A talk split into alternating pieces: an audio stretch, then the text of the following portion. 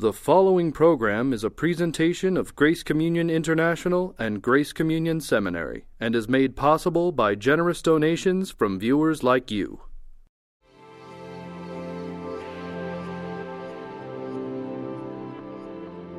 On this episode of You're Included, New Testament scholar Dr. Douglas Campbell explores our participation with Christ and with each other in communion with God.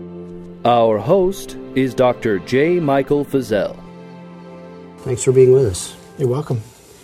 Uh, this time I would like to talk about your book, The Quest for Paul's Gospel, or at least some of the concepts that are in it.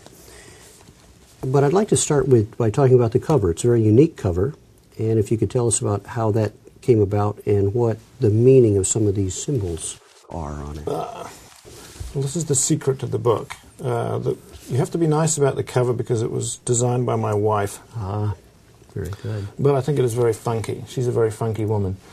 uh, buried in this collage are codes about what I'm talking about in the book, so my students always pick it up and have a bit of a chuckle.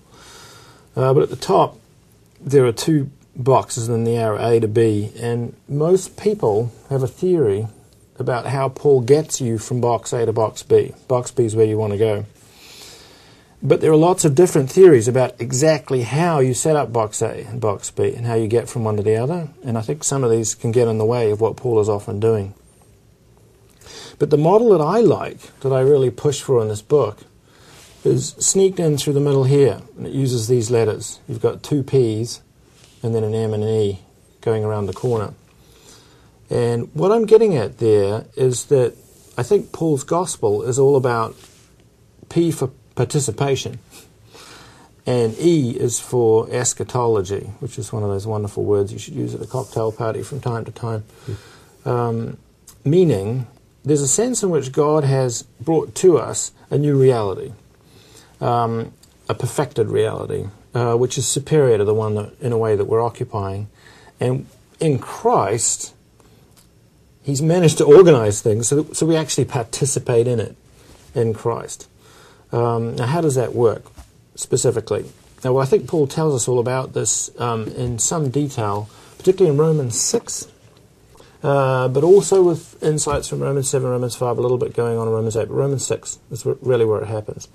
And what seems to have happened in Paul's mind is uh, Christ has entered into our situation, our human situation, um, which is good, but there's a sense in which we're oppressed uh, and disordered and fractured even by, by evil powers. The power of sin, Paul effectively spells that with a capital S, the power of death, which is a capital D. And these demonic forces have unfortunately taken up residence in the stuff that we're constituted out of, our flesh, so that we're transient, we're corruptible, we decay, we sin, and we die. Now, this is a very heavy burden for humanity to bear. So, what God has done to drag us back, uh, because this is not what God wants us, this is not God's intention for creation, for humanity, for any of us. He wants to pull us back into fellowship. This is something we've done to ourselves uh, he sends his son into that situation to become part of it and to assume it. Uh, as the Father said, that which is not assumed is not healed. And so Christ takes on all of this mess when he becomes a human. Um, and then the crucial thing for Paul is that when he's executed, when he dies on the cross, uh, that condition is terminated. It is terminated. I'm in the province of termination. And, and, and here we are. Um, that kind of places up a massive full stop after all of this corruption, all of this dislocation, all of this disorder. Um, but in order to get us through uh, and transform us and heal us, God really must provide a state beyond this. And this is the eschatology. This is the eschaton. This is the things to do with the end. Eschaton is Greek for end. Ology is just words about stuff. So we're talking about the end, but the end has come right to us now. So, Christ has taken everything that we are, has terminated it, and then has been resurrected again into this new state where he's enthroned and sits on high at the right hand of the Father. Now, by doing that, because he is God, because he is also the Creator, because he is also the new Adam, the second Adam, the one who starts off a, new humanity. There's a sense in which this is now true for every one of us. This is a reality for every one of us. But God doesn't leave it at that. Uh, there is, of course, the Holy Spirit who draws each one of us into this reality in a very powerful way, in a palpable way. So, the second P is very, very important. The first P is important, that's the participation in Christ. The second P is the Spirit, that stands for pneumatology. So, our participation in Christ is by way of the Spirit. And as we're drawn into what Christ has done, we're drawn into this new transformation of what we are. And this is a this is a being, this is a humanity that is in a very real sense one in which the power of sin and death and corruption has been broken. So it's quite concrete. I want to say that this is reality with a capital R. This is more real than anything else that you or I experience. Now, the sharp witted among you will have noticed I've only covered three letters. I've done a P, a P, and an E. Why have I put an M in here uh, at the risk of making the whole thing hopelessly complicated?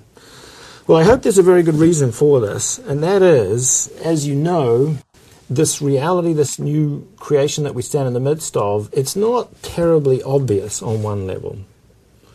Uh, and Paul's converts knew this. They sensed that when he talked about the new reality, sin being broken, the power of death being broken, they couldn't see it.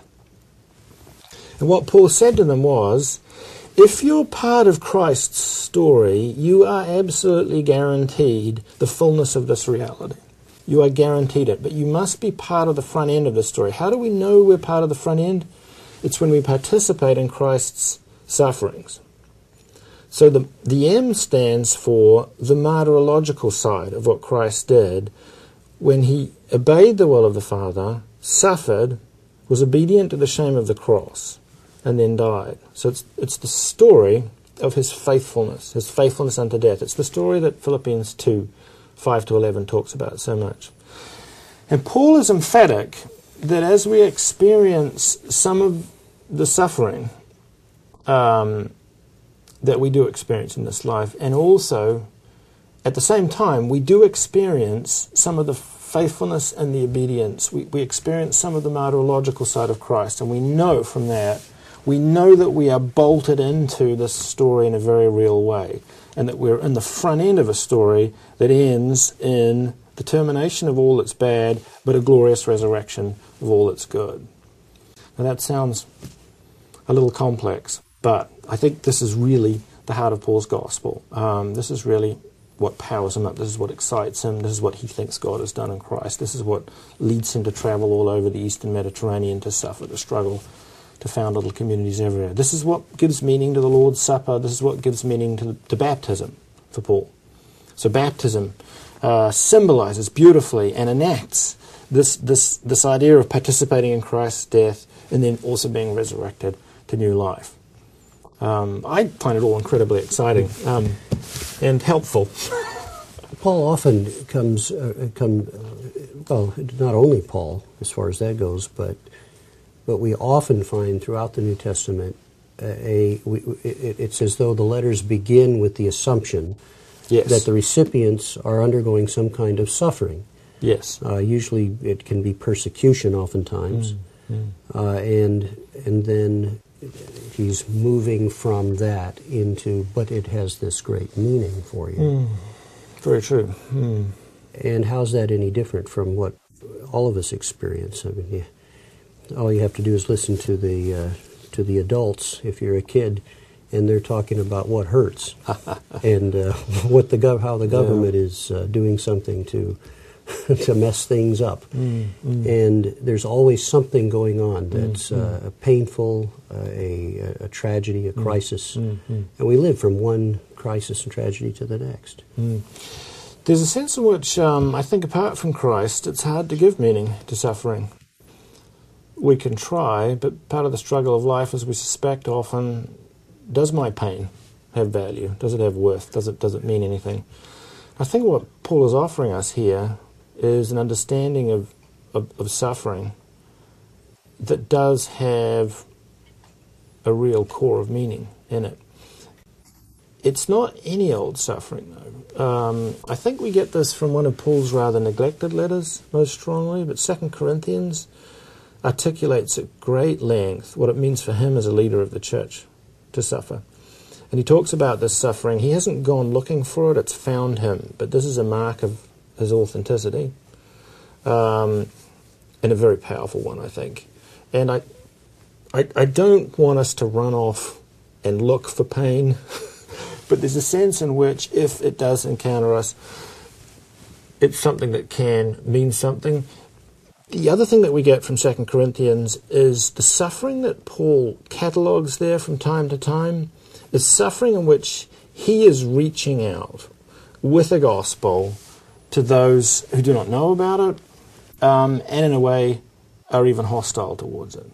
Um, it's, it's, it's the suffering that's generated when you take the incarnation seriously and you act in an incarnational way. And that's when you, you begin to follow the Spirit into situations and locations where you're uncomfortable with people that you're uncomfortable with, where God is calling you to go. And when you have to push through these barriers and boundaries, we love to surround ourselves with barriers and boundaries and keep out the people we're uncomfortable with. But God, of course, is ahead of us and is often pulling us through those to engage with those people. When you move through those barriers, you get out of your comfort zone, you get into cultures, you get into languages and situations that you're not comfortable with, uh, you do experience suffering, you experience incomprehension, you experience rejection. And to top it all off, you're arriving with this shocking gospel. A gospel that is a wonderful gospel of grace, but it's also a gospel that says to people, you can do nothing to please God. God has done everything to help you. God has come the whole way to you. And that means, in effect, all the things that you're offering me, you just have to put away. Uh, put away for now. Um, so it's a, it's, a, it's a message that, in its very generosity, can elicit conflict and hostility. So I think Paul gives us a narrative in 2 Corinthians of the sort of suffering that is often associated with Christian ministry and Christian work. And what he's trying to say is it's okay. This is going to happen. Uh, enjoy it if you can. Rejoice in it because this is an authentic mark of the reality of the Christian gospel. Uh, where do you look for assurance uh, of being in Christ if you're not experiencing that kind mm-hmm. of uh, of suffering. Yeah, it, it, that's a good point, and should allow me to clarify something that's very important here. Um, I'm not advocating going and finding pain, but I think that we often define it very strongly with reference to ourselves in quite an individual way. And what Paul is talking about is an attitude of burden bearing. So the pain that Paul often talks about is actually, in part, the pain of other congregations and other people and other groups uh, that, that he is shouldering and carrying, the pain that he's feeling. Um, I would want to say that God is calling us to carry the burdens of people. This is where we're meant to be going. And I think the Spirit is often way ahead of us. I mean, I often think of John 4, uh, when Jesus pointed out to the disciples, you look at the fields and say, a few more months till harvest, and I say, look, the fields are white and ready for harvest now. It's incredibly true. Uh, the world around us that's ripe for harvest is a world that is suffering and struggling. And I think that's where we're called to be. So there's a sense in which, while it doesn't have to be us, I, I wonder if we don't need to be in contact with people who are, in a sense, struggling. There should be perhaps a story that we can tell sometimes of relationships that have been set up that we've followed the Spirit into where we're trying to help. And of course, in helping, we are helped ourselves uh, and enriched ourselves. And often, when we come as people who are prepared to give, we're the ones who end up receiving. Paul uses that kind of language uh, in, in, the opening to several of his letters, where he talks yes. about yes. Uh, how one congregation's heart is going out to uh, yes. the suffering of Very another, so. that sort of thing. Very much so. Yeah, the language of sharing is all over his letters. And it's because I think the reality that he's involved with is such a participatory reality where we're all we're all very much bound up with one another. And so what happens to you affects me in a very direct way.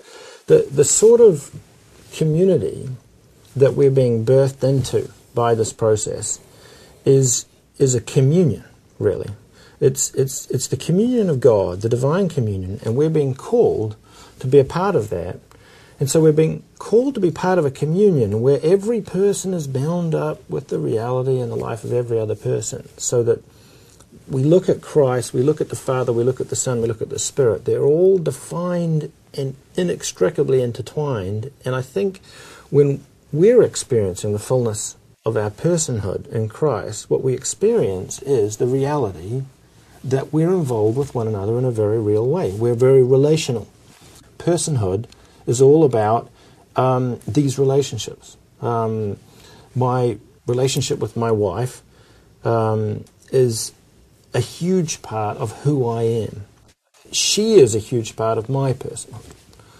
Um, she's not the only person that's part of my personhood, although she's a very important one. Um, and this is this is a, a, central truth. So, in a sense, uh, we need to be engaged with the people around us who are hurting, and hopefully they'll be engaged with us when we're hurting. So when we talk about the gospel and we talk about salvation mm-hmm. and all, we are not talking about details of, of rules and laws to keep per se. We're talking about relationships, restoration of relationships, building of rela- right relationships, good relationships, being together, being in communion with God and with one another. Uh, yeah. Absolutely. Yeah, we're talking. I mean, that's the church. That's the reality of the church, which is a reality that's in God. And you don't legislate a reality like that. That's to make a big mistake. Um, there's a freedom to these relationships it's very important uh, because we're in touch with the person who's making the rules, as it were. And it turns out that this person, God, is not making rules. God is actually just calling us into these relationships that have a certain shape. So there's a flexibility about it. Um, there's a malleability, if you like, uh, which is very liberating. Once you start to try to legalize it and legislate it, you actually mess it up. In the end of the day, there's one legislator, uh, and that's Jesus Christ. And if we have any problems, we can kind of go to him and ask him about stuff which is nice. It's a good feeling to be operating in a situation like that. Well, so often we read Paul as though we have a relationship with the rules. Right. That our relationship is really mm. mediated by the law, and, and it, it isn't about. Um, it, it, our focus is on where are we falling short in terms of, of this rule or that rule, mm. instead of thinking about it in terms of of living out the the relationship into which we've uh, we've been called. Yeah, I think, Paul, and, in fact, the relationship we've been given that we are yeah. actually are part of, right? Yes. and participating in, whether negatively or positively. Right. Yes. No, I, I think uh, Paul was anything but a legalist, and you can see this.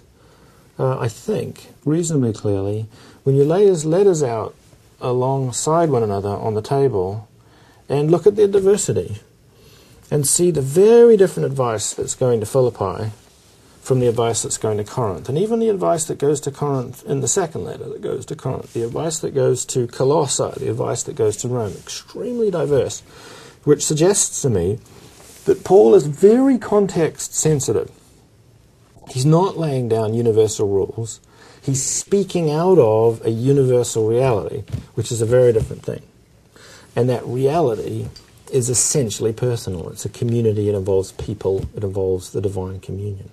Yeah. It's like he gets to the uh, very different needs and conclusions by the same path. Yeah. Exactly. Yeah. Um, under the same lordship, one might say. Well, a lot of similarity in uh, Philippians, Colossians, Ephesians, and yet uh, addressing different issues. That's right. That's right. Um, Paul is um, what we might call almost a command ethicist. He's very worried about the thought that you lay down a rule because he thinks while that can be a good thing for a while, as he points out in Romans 7, eventually you can make that rule go to some situation where it will do some damage. You can exploit it. Uh, and the demonic forces that are unleashed in the world that stand against us um, are so much more sophisticated than we are, and they can manipulate these things, um, and they can they can they can break you down by putting them to work. So Paul's approach is he's no longer orienting himself primarily by written instructions or by rule after rule or by even by by propositions. He's orienting himself um, through Christ directly. So he's, he's listening to Christ, and Christ is telling him what to do. So it's a, it's a living situation where he's getting instructions from the one who is who's controlling and organizing everything, and he's getting his instructions from the Spirit and from the Father as well. It's not just Christ who's doing this, um, and that's a very different mentality, isn't it? It's a much more intimate reality, I think, than than we tend to, to live in ourselves.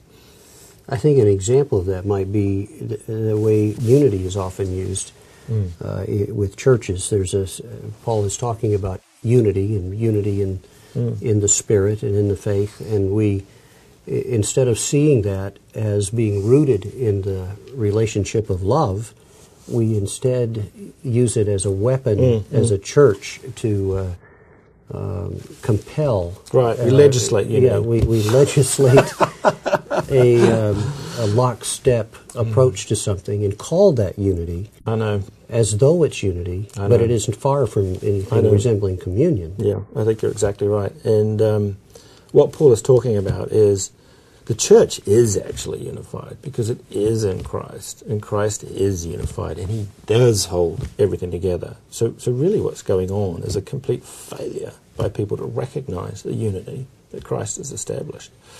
Uh, we don't have to go out and work at establishing this. It. We yeah. can respond to something that's already there. Live in the in the reality of what is already true. Exactly. Yeah. Exactly. Yeah. Which means I need to uh, change as opposed to making everyone else agree right. with me. Exactly. Exactly. Uh, Robert Capon calls it left-handed authority as opposed to right-handed authority. hmm. Um, you've mentioned that Paul illustrates uh, some of his theological positions in his ministry mm.